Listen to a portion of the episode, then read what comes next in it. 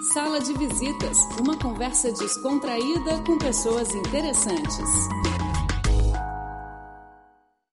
Amigo, amiga, ouvintes do programa Sala de Visitas, eu sou José Medeiros da Silva. Hoje estamos recebendo mais uma vez aqui na nossa sala o amigo Eduardo Meira.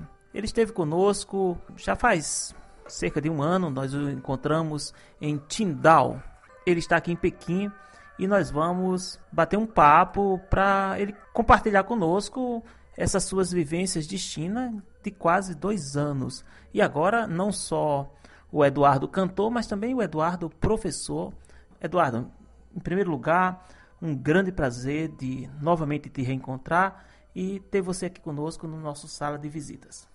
Grande José, o prazer é todo meu, todo nosso, né? Eu estou aqui com a Samanta, minha esposa, e excelente, muito prazer mesmo em rever você, uma pessoa que a gente tem tanto carinho, né? Tanto apreço.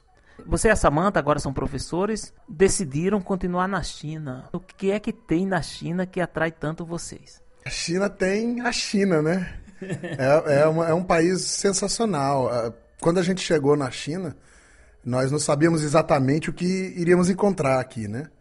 E agora a gente já tem uma noção muito mais forte de como é o país, apesar de que, claro, ainda estou muito longe de você, porque a gente não, não chegou a dois anos ainda, vai completar dois anos. Mas realmente é uma cultura fascinante, é um país espetacular, é um país que te oferece várias uh, opções de, de, de, turismo, de cultura, de gastronomia, é, muito conhecimento mesmo, um, uma cultura completamente diferente da nossa mas que sem dúvida quando a gente vai aprendendo sobre essa cultura, quando a gente vai entrando dentro dela, a gente consegue perceber o quão rica ela é, né? o quão apaixonante a cultura chinesa é. E de fato nós estamos apaixonados pela China, a verdade é essa. E vocês estão em Xijiazhuang, foi um lugar que eu morei, agora vocês estão dando aula lá. Fala um pouco é, sobre a cidade e o que é que também é, atrai vocês na cidade. Eu, eu sou um apaixonado por Xijiachuan, o que não é comum, porque muitas pessoas chegam e não vê muita coisa e acham que a cidade não tem muita coisa, mas ela tem uma beleza especial que você tem que ir descobrindo aos poucos, principalmente essa beleza está nas pessoas, né? Sim, sem dúvida. Ela, ela, ela não é uma cidade dessas uh, tipo A da China, certo? Como é o caso de Shanghai, como é o caso de, de Hong Kong. Mas ela é uma capital de província, né? É uma cidade e que, que o governo da, da local está dedicando muito é, esforço, muito dinheiro para transformar ela numa cidade tipo A. Ela hoje é uma cidade tipo B. Shijiazhuang, de fato, não é uma cidade é assim é que eu escolheria se eu tivesse que fazer turismo do Brasil, se eu tivesse que fazer turismo aqui na China, eu não iria escolher Shijiazhuang, mas eu hoje eu sei o que, que eu ia estar tá perdendo porque a cidade ela é um paraíso de shopping centers. Ela é uma cidade com uma mobilidade excelente, é uma cidade muito tradicional, sabe? É uma cidade do uh, nordeste da China, que eu particularmente já conheço agora um pouco sobre a comida chinesa. A comida que eles chamam de Dunbei, né? Dunbei Cai. A, a, comida do Nordeste da China é a minha comida predileta aqui na China. Então lá eu, eu tenho uh, acesso a esse tipo de, de alimentação, eu tenho acesso a chineses tradicionalíssimos, né? ao, ao chinês de verdade, aquele chinês que jamais teve contato com alguma coisa alienígena como nós, né? Como nós somos. É muito comum a gente ser parado na rua para tirar foto com eles. Muito comum nós estarmos andando, andando na rua e de repente escutarmos um hello de longe, né? então, é isso, isso, é, isso é bastante agradável. Eles são bastante calorosos com a gente. E eu, atualmente, a única reclamação que eu tenho é o altíssimo nível de poluição de lá, como é aqui em Pequim também. Mas atualmente, sinceramente, eu acho que eu fico posso morar em Shijiazhuang por muito, muito mais tempo sem, sem problema algum. No caso de é uma sociedade de, de base agrícola, o que faz com que isso que você fala de, da China tradicional está ali mesmo na cidade, nós percebemos a força dessa tradição. Né? A, China, a China, por exemplo, foi o único império de base agrícola.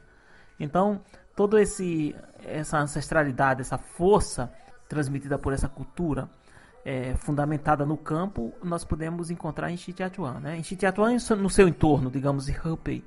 Sim, sem dúvida, sem dúvida. é, principalmente uh, as cidades do entorno de Shijiazhuang, já visitei muitas, como é o caso de Xibaipo, que foi em Xibaipo tem uma placa dizendo é, foi aqui que a China começou, que foi ali onde começou a revolução, em 1949. É uma cidade sensacional, tem um rio muito lindo. É, existe sim em Shijiazhuang, por incrível que pareça, por, apesar de todo essa, esse problema da poluição e etc., existe uma, um bucolismo, né, uma, uma sensação de campo, sim. As pessoas que foram para a cidade agora recentemente, no caso específico da capital, são pessoas que vieram do mato e elas ainda não têm aquela cultura urbana. Né? Você percebe isso plenamente nos, uh, no, no, jeito das pessoas, né? Nas, nos hábitos dessas pessoas. Inclusive, não são pessoas que podemos dizer ainda que têm uma cultura mais polida, né? É, mas isso é encantador. Esse, esse, esse lado é, selvagem da cidade é bastante encantador. É quando você encontra aquele choque imenso entre o que é do campo e uma cidade absolutamente moderna, com arranha-céu. Com, com, com, com trens, de, trens de alta velocidade. Sim, sim, ela é um dos principais é, pontos de convergência do trem-bala aqui na China. Ela é uma cidade, digamos assim, uma cidade estratégica, uma cidade com uma logística muito importante, uma cidade que está no caminho para Pequim. Quem vem de Shanghai, quem vem de Hong Kong, vai passar necessariamente por Shijiazhuang. E, enfim, é uma cidade que por mais que tenha todas essas características uh, de cunho mais uh, do campo, né, de cunho mais campestre, bucólico, ela tem esse outro lado de ultramodernismo. O metrô lá vai terminar provavelmente no ano que vem. Eles não para, as obras não param. A gente consegue ver.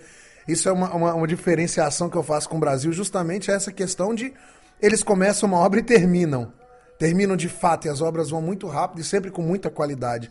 E quando terminar essa obra do metrô, Shijiazhuang vai passar a ser uma cidade nível A. Ela vai passar a ser uma dessas cidades referências da China. O Eduardo, e é muito, muito perto para chegar em Pequim. Por você, quanto tempo gasta para chegar, saindo de lá, num trem rápido, para chegar aqui em Pequim? Quanto tempo? Se a gente pega o Gautier, né, que é o trem bala, aquele trem rápido que vai a 300 km por hora, são três linhas que fazem esse percurso. Uma das linhas demora uma hora e meia, ela para mais, ela vai, né? E a linha que demora menos, ela faz em 58 minutos. São 280 quilômetros, feito em menos de uma hora. É uma coisa espetacular. Isso é uma das coisas que faz a gente se apaixonar pela China. É essa mobilidade que a gente tem. Se eu quero agora falar assim, ô oh, José, estamos aqui em Pequim, vamos para Xangai agora, a gente vai agora. Seria a distância de Brasília Rio de Janeiro, que no Brasil a gente teria que pegar um avião, né? A gente teria que agendar, comprar passagem. Aqui a gente vai ali na estação de trem, compra passagem, entra no trem e vai para Xangai. E isso assim, é muito bom. Isso para que os nossos ouvintes tenham uma ideia e preços acessíveis. Inclusive nós como professores podemos Sim, podemos usar esse sistema, né? Com certeza. Aliás, aqui na China é uma coisa que eu acho bastante uh, bonito na cultura chinesa é essa essa, esse respeito, esse apreço que eles têm pelos professores. Aqui, por exemplo, meu nome é Eduardo Meira, né? Meu nome chinês é Meila. Eles me chamam de Meila Laoshi, que é professor Eduardo. Isso, isso, isso aí traz um certo status aqui na China. As pessoas terem essa noção de que o professor é tão importante, eles têm um shofá aqui, né? um, um dito popular que diz o seguinte: mesmo que existam duas pessoas no mundo, só existam duas pessoas no mundo, uma pessoa vai ensinar a outra. Então eles, é, eles têm muita essa cultura do, do ensino, do que passa do principalmente do mais velho para o mais novo e o que passa do mais experiente, o que passa do mais aculturado para as pessoas que estão querendo é, desenvolver a, a, a, cultura, desenvolver o conhecimento. Isso é muito bonito. E agora, já que você está tocando nessa parte do ensino, como professor, fala um pouco do, do curso de português é, na universidade que você trabalha, que é na Universidade de Comunicação de Hubei? Bom, a nossa uh, universidade ela é uma universidade particular. Ela não é uma universidade pública, como por exemplo é o caso uh, da Beivai aqui em Pequim, que tem um excelente ensino de português, inclusive. Eu conheço vários alunos da Beivai, eles têm um, um nível de português altíssimo, é impressionante. Nunca foram ao Brasil. Mas a nossa, ela, ela é uma, um, eles têm um programa que eles enviam, quando o aluno chega ao terceiro ano, eles enviam um grupo de alunos, os que têm condições de ir, eles enviam para o Brasil. Esses alunos ficam um ano estudando ou em Araraquara ou em São José do Rio Preto. Na Unesp. Na Unesp, exatamente. Então eles vão ter um ensino da Unesp, que é um dos melhores ensinos do Brasil, e eles ficam convivendo diretamente no Brasil com brasileiros. E esses alunos voltam e fazem o último ano, que é o quarto ano, o último semestre do quarto ano, é a monografia. Eu, inclusive, estou orientando agora vários desses alunos. Eu considero o nível deles, assim, impressionante, claro, principalmente os que foram para o Brasil. Tem vários alunos que ficaram aqui também, não foram para o Brasil, e que conseguiram alcançar, conseguiram manter esse nível. Eu, eu particularmente, tô, estou muito orgulhoso do resultado que nós estamos conseguindo alcançar lá na, na Transformation AUR, que é o nome da nossa faculdade, da nossa universidade. Oh, que é a Universidade de Comunicação de Hope.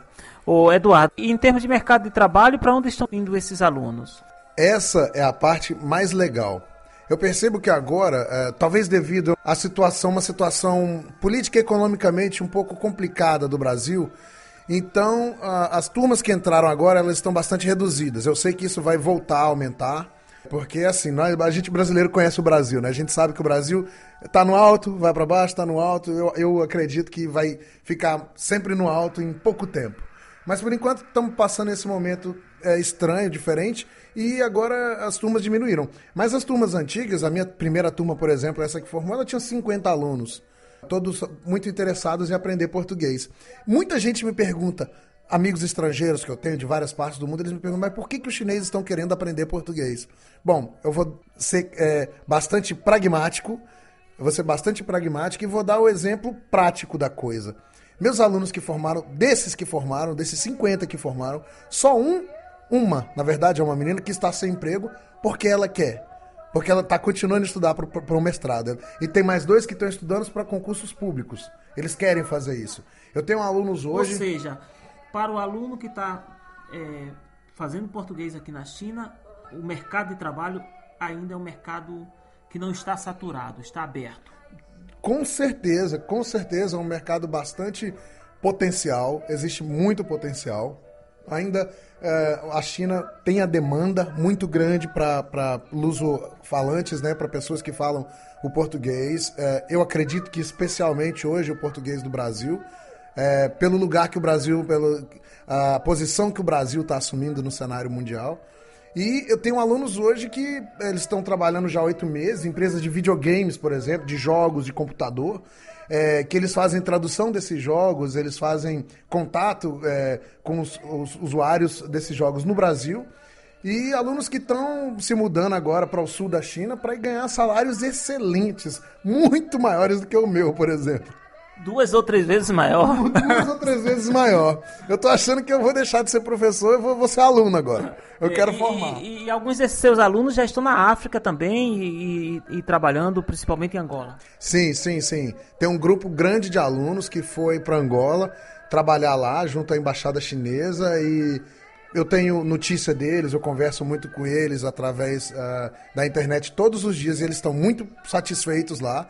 Também estão têm salários excelentes e muito acima da importância do salário, a importância da cultura, né? da, da diversificação cultural que eles estão vivendo lá em Angola que é um país que, se, se existe diferença entre brasileiro e chinês, eu acho que entre chinês e angolano, mais ainda. Diferença maior ainda é na África, né?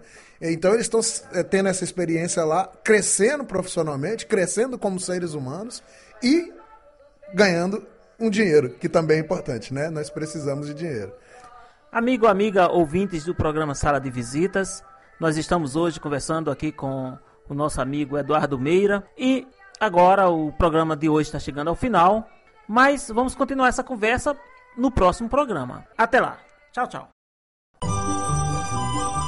O Cribor oferece a página na internet desde o dia 20 de dezembro de 1999 em português.cri.cn, que foi reformulada em 2009, e a Cri Webcast Rio de Janeiro a partir de setembro de 2007.